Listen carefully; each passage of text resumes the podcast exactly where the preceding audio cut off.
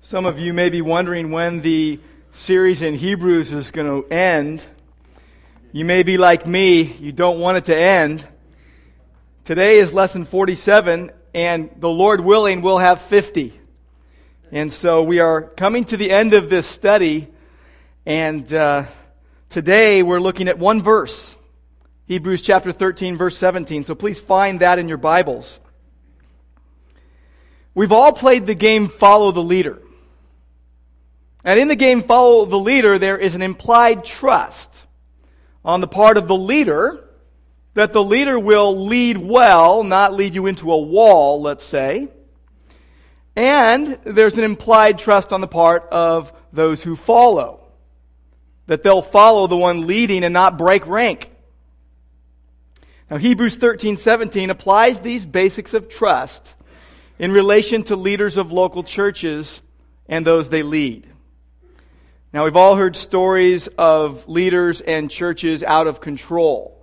I was thinking this morning as I was eating breakfast and praying over this message that, that you can't preach this sermon if, if it's going on, if the bad stuff's going on in your church, because it will look like you're trying to correct everyone, and, and that is necessary at times. But here, we've all heard stories of leaders in churches out of control uh, egocentric pastors who mistreat the membership, and people in congregations that undermine leadership. Some leaders are self centered, not genuinely concerned with the flock that they lead. They're concerned with their own welfare. And there are people in churches, both leaders and followers, who want to control everything, who want to build their own kingdom rather than God's. And what we must trust God for is humble, godly leadership who lead well and humble, godly members who follow well. Thankfully, there are many local assemblies that experience harmony and goodwill and operate how God intends the church to operate. And Hebrews 13, 17 is a picture of what it looks like when things are healthy what it looks like when things are going the way God intends. And I am thankful, very, very thankful to God for the spiritual health and unity and peace that exist here at Grace. I do not see any disturbance amongst the leaders and the congregation. The leadership seeks to shepherd the body in the right way, and the congregation seeks to support the leaders. And as a result, the grace and the favor of God rests upon this local assembly. It has gone on for years by the grace of God, and it will continue by the grace of God. Now, I want to give you a little bit of background uh, to the scripture that Mark read so well, verses 7 through 17 of Hebrews chapter 13. You could call this passage guidelines on church leadership and doctrine. The passage is bookended by references to the community's leaders in both verse 7 and verse 17. In verse 7, the readers are to uh, are exhorted to remember their former leaders, to closely consider, to scrutinize their way of life, and then to imitate their faith. The leaders are placed in a similar category as the heroic examples given in chapter 6, verses 12 through 15, and chapter 11, verses 1 through 40. And then we see a beautiful uh, proclamation of Christ's unchanging nature in verse 8. Jesus Christ, the same yesterday, today, yes, and forever. The preeminent leader of the church, the primary leader of the church, never changes. Always the same. The same Christ who was so real to their community in the beginning as they were ministered by their, to, by their former leaders, presently sits in his exalted state and reigns perpetually. Verses 9 through 14 in this passage speaks of guarding against strange teachings to which some in the fellowship were being drawn into, drawn away to. The writer reasserts the superiority of Christ's sacrifice on the cross and the superiority of Christian teaching, as seen in the application in verses 13 and 14. Go out to him outside the camp, bearing his reproach.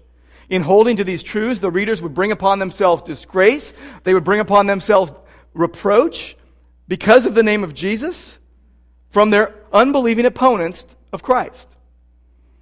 But they should hold unswervingly to their confession because Christ's sacrifice secured their ongoing citizenship in the city which is to come, heaven itself. And then in verses 15 and 16, we see that there are two sacrifices that every Christian is to continually give. One, the fruit of lips that give thanks to his name, praise. And the other, practical ministry, doing good and sharing with others for Christ's sake. And now in verse 17, the writer returns to the subject of the church's leadership. This time focusing on current leaders, instructing those who follow leaders in a local church. Now, as your pastor, I hope and pray that you'll respond to this message appropriately. If you're doing what God calls you to do, keep doing it. If you have been tempted or have fallen prey to the error that verse 17 is designed to stop, then, then turn from that. Stop doing that. And above all, that we would all recommit ourselves to both the leader of the church, Jesus Christ himself, and to this local fellowship to which we belong. So the question is, what does God require a church in response to their leaders? What does every church owe its leaders? Verse 17 lays it out simply and clearly. First, what we see is the proper response to spiritual leaders. Secondly, we see the primary reason for that response. And third, the preferred result of our response. So the first, I want you to observe the proper response to spiritual leaders. What a church owes its leaders is obedience and submission. Obey your leaders and submit to them. Verse 17 is addressed to every believer. No one is exempt in the local church. Even though all believers are priests, having positional oneness in Christ, authority and, uh, uh, equal access to God's presence, there is a functional order of leadership and authority that God has placed in the church. And those who belong to Christian congregations have the responsibility, yes, the privilege, to obey their leaders and submit to their authority. Now, the verb that is translated obey, it's peitho in Greek, it is used by biblical writers that, and it has several facets. One, it could mean to conform one's actions.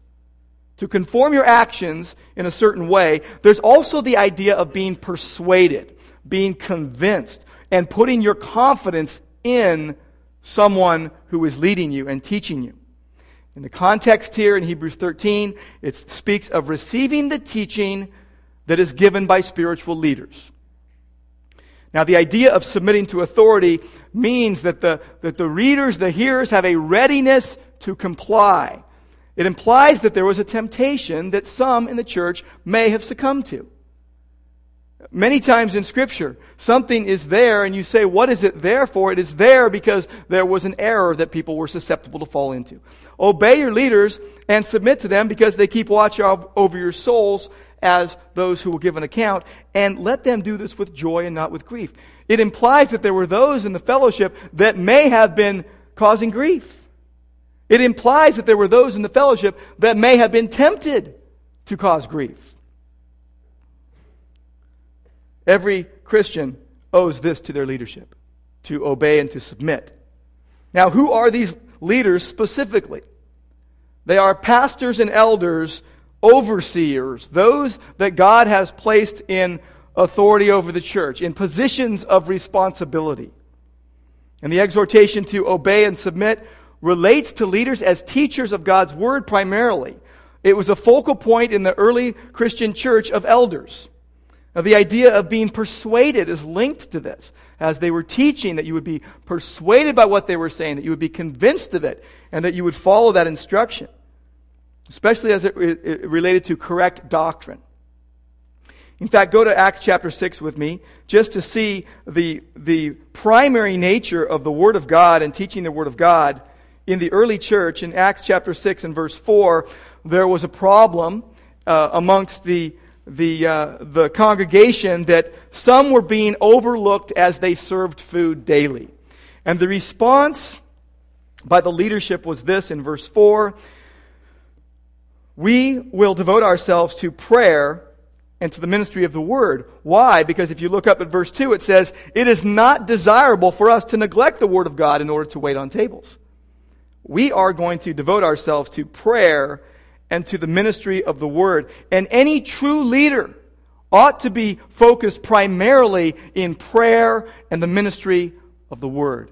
A true spiritual leader will be focused in this regard. In 1 Thessalonians chapter 5 and verse 12, this is the request. It says, We request of you, brethren, that you appreciate those who diligently labor among you and have charge over you in the Lord and give you instruction, and that you esteem them very highly in love because of their work. Live in peace with one another. And then also in 1 Timothy in chapter 5 and verse 17, we read these words the elders who rule well are to be considered worthy of double honor, especially those who work hard at preaching and teaching. See, by guiding the church in doctrinal purity and biblical integrity, the leadership of the church then watches over the lives of those entrusted to their care. There is an expectation then of receptivity to leadership for those who belong to the church. The idea is receive the truth and yield to our leaders. That's the idea behind this verse. Now, this, this whole concept is not coming out of left field. In the Bible, all submission, citizens to rulers, children to parents, and the flock to its shepherds is to be done as unto the Lord, for God. Uh, it's a sacrificial act of worship. It's, a, uh, uh, it's an act of trust and obedience to God. And submitting means that we are yielding to proper authority established by God. But every Christian life ought to be marked by obedience and submission. First and foremost to God. In Matthew chapter 11 and verse 28, Jesus said, Come to me, all you who are weary and heavy laden, and I will give you rest. That's his invitation to weary sinners to rise up and go to him, to believe in him. Under the demands, the heavy demands of religion, under working and toiling for years in a works righteousness, trying to earn their way to God, Jesus says, stepping right into the middle of it all, take my yoke upon you and learn of me. I'm gentle and humble in heart. See, in order to receive what Jesus is offering, we must take his yoke upon us. A yoke was something used for getting two animals to go in the same direction and work together. You would put them on a pair of oxen so that they would be able to plow the fields. But they had to submit in order to have the yoke put on, not be stiff necked.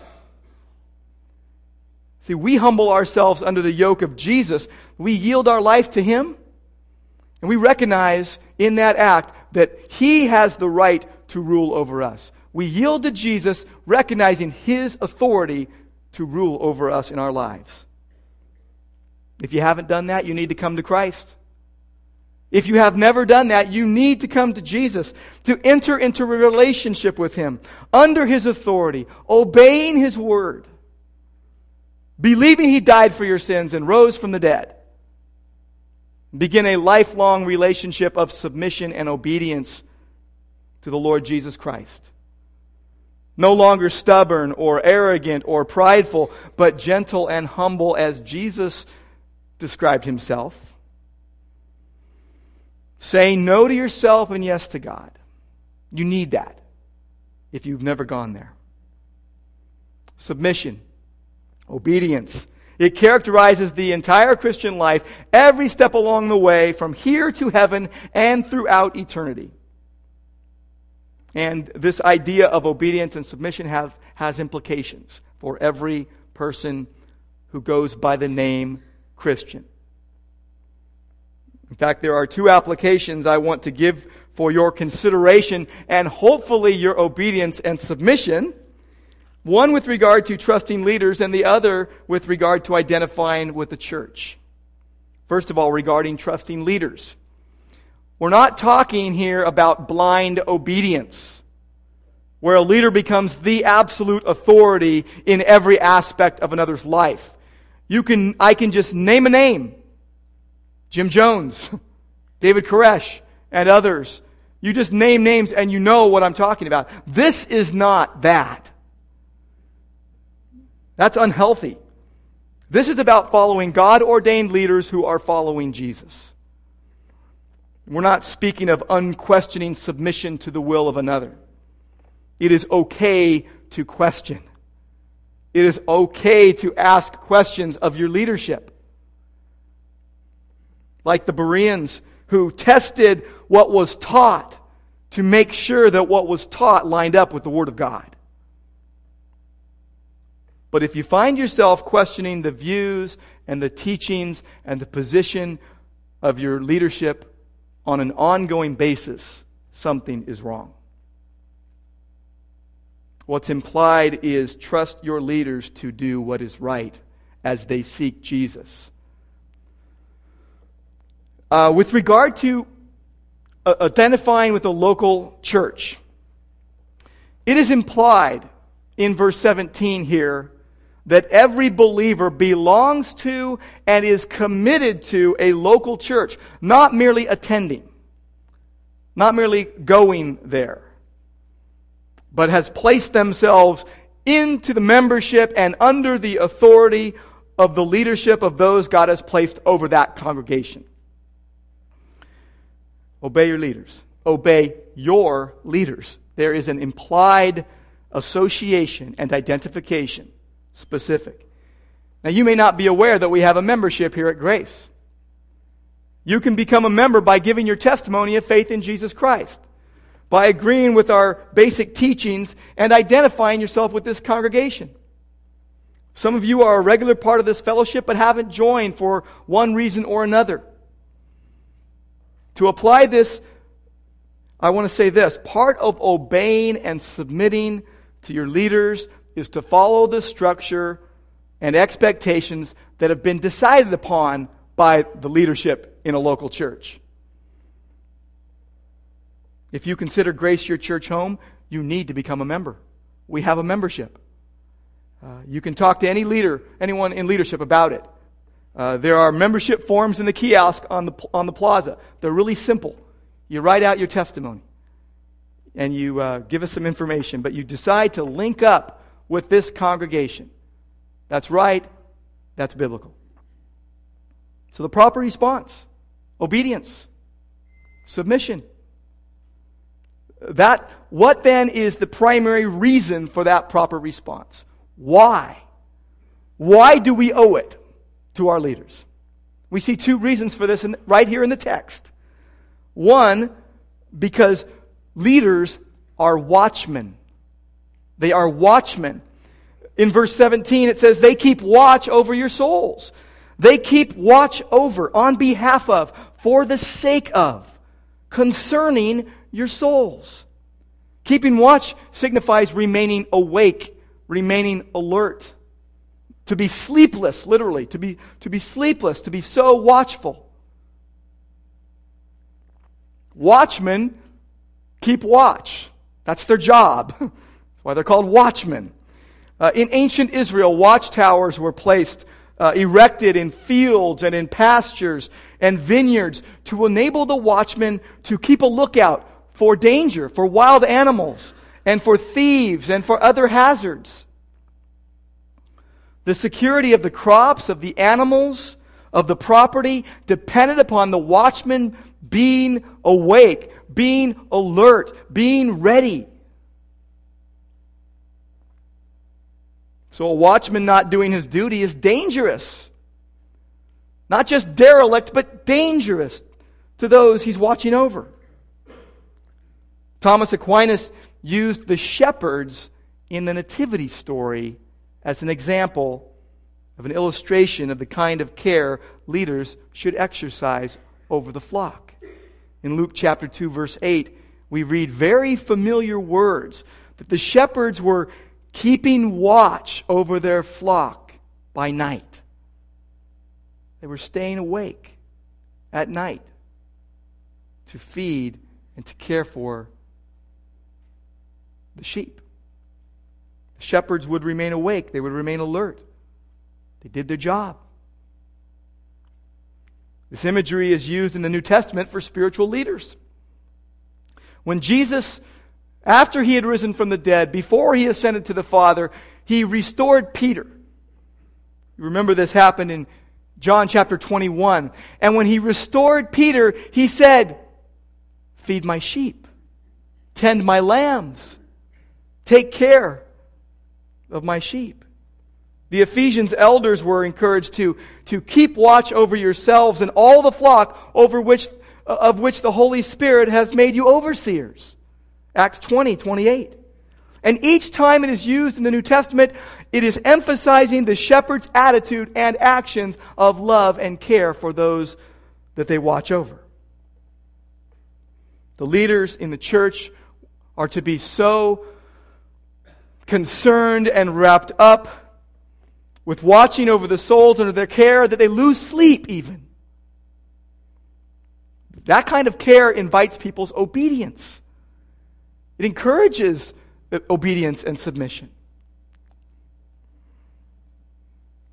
The verb keep watch, um, nusin in Greek, it always occurs with the action of prayer. Always. In Mark chapter 13, in verse 13, excuse me, verse 33, we read this the words of Jesus Take heed, keep on the alert, for you do not know when the appointed time will come. Speaking of his own return. In Luke chapter 21, verse 36. Speaking of his return, Jesus says, Keep on the alert at all times, praying that you may have strength to escape all these things that are about to take place, to stand before the Son of Man. And then Ephesians chapter, chapter 6 and verse 18. With all prayer and petition, pray at all times in the Spirit, and with this in view, be on the alert with all perseverance and petition for all the saints. Be on the alert. Every time it's used, it's used in conjunction with prayer. The discipline, the action of prayer. See, true spiritual leaders go before the flock in the Word of God and prayer. Like when they said, we will not neglect the Word of God. We will devote ourselves to God's Word and to prayer. Just as the big message of Hebrews is that we have an all sufficient guide who forever stands as our leader, Jesus Christ, the righteous one, he has appointed leaders in the church to guide us on his behalf. The authority comes from God. In Ephesians chapter 4, verse 11 and 12, we read this He, God, gave some as apostles, some as prophets, some as evangelists, some as pastors and teachers for the equipping of the saints for the work of service Christian leaders, particularly pastors and elders, are called to serve the church, and we are to receive them as authorities established by God. That's our calling as they fulfill theirs. Why else do we owe obedience and submission? Also, because as watchmen, leaders are accountable. Verse 17 at the end says, as those who will give an account. They watch over your souls as those who will answer for what they did. They will give a word. The Greek word is logos. They'll give a word. They'll give a statement. They'll give a report to God for how they led. It's not to be taken lightly. Uh, the flock is God's. We are Christ's sheep. And so the under shepherds, under the chief shepherd, will be called into account as to what they did with his sheep. Just as with shepherds, their task is a stewardship for which they will give an account. We serve with the knowledge that we will answer to God for how we dealt with the flock. The responsibility associated with such leadership is weighty. It means something. As James said, not many of you should presume to be teachers, my brothers, because you know that we who teach will be judged more strictly. James 3 1. I want to ask our elders and our pastors to stand for a moment. Not to recognize you, but to exhort you. I want you, the elders and pastors, to please stand. I want to say something to you. And it's important, and I know you take it seriously. But you are shepherds to the flock. God has called you to a high calling. 1 Peter 5 and verse 1 Shepherd the flock of God among you, exercising oversight not under compulsion, but voluntarily, according to the will of God, and not for sordid gain, but with eagerness. Eagerly nor yet as lording it over those allotted to your charge, but proving to be examples to the flock. That is your calling, and it is a high calling. And I know it's one that you take seriously. I know it's one that you stay awake at night over caring for the flock. Verse 4 says, When the chief shepherd appears, you will receive the unfading crown of glory. These are your leaders. These are your leaders, and it is your privilege and responsibility before God to obey and to submit to their leadership. Why? Because God has put them in a place of responsibility and accountability over you. They keep watch over your souls as those who will give an account. And this does not relieve your responsibility your individual responsibility. It adds responsibility and accountability to them.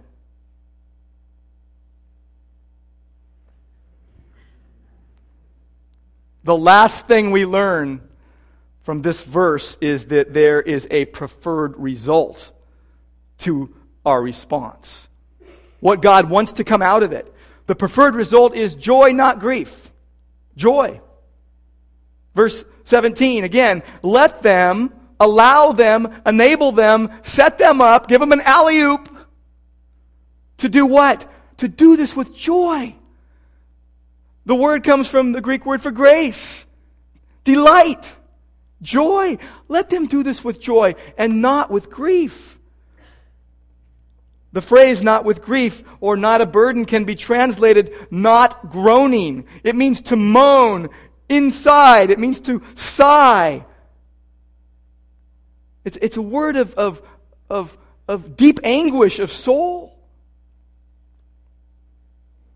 Obedient children bring joy to their parents.